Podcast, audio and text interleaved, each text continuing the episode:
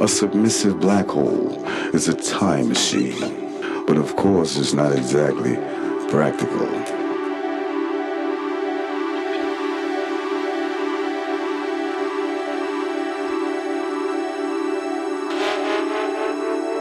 Time travel to the future.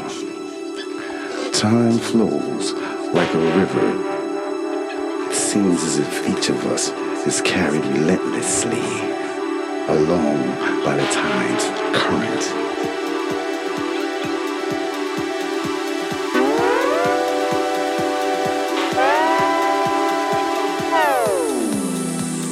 In your mind, you must be free.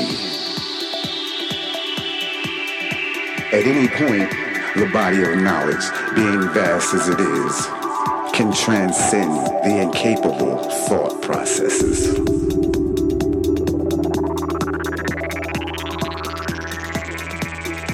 We are here from another time and space,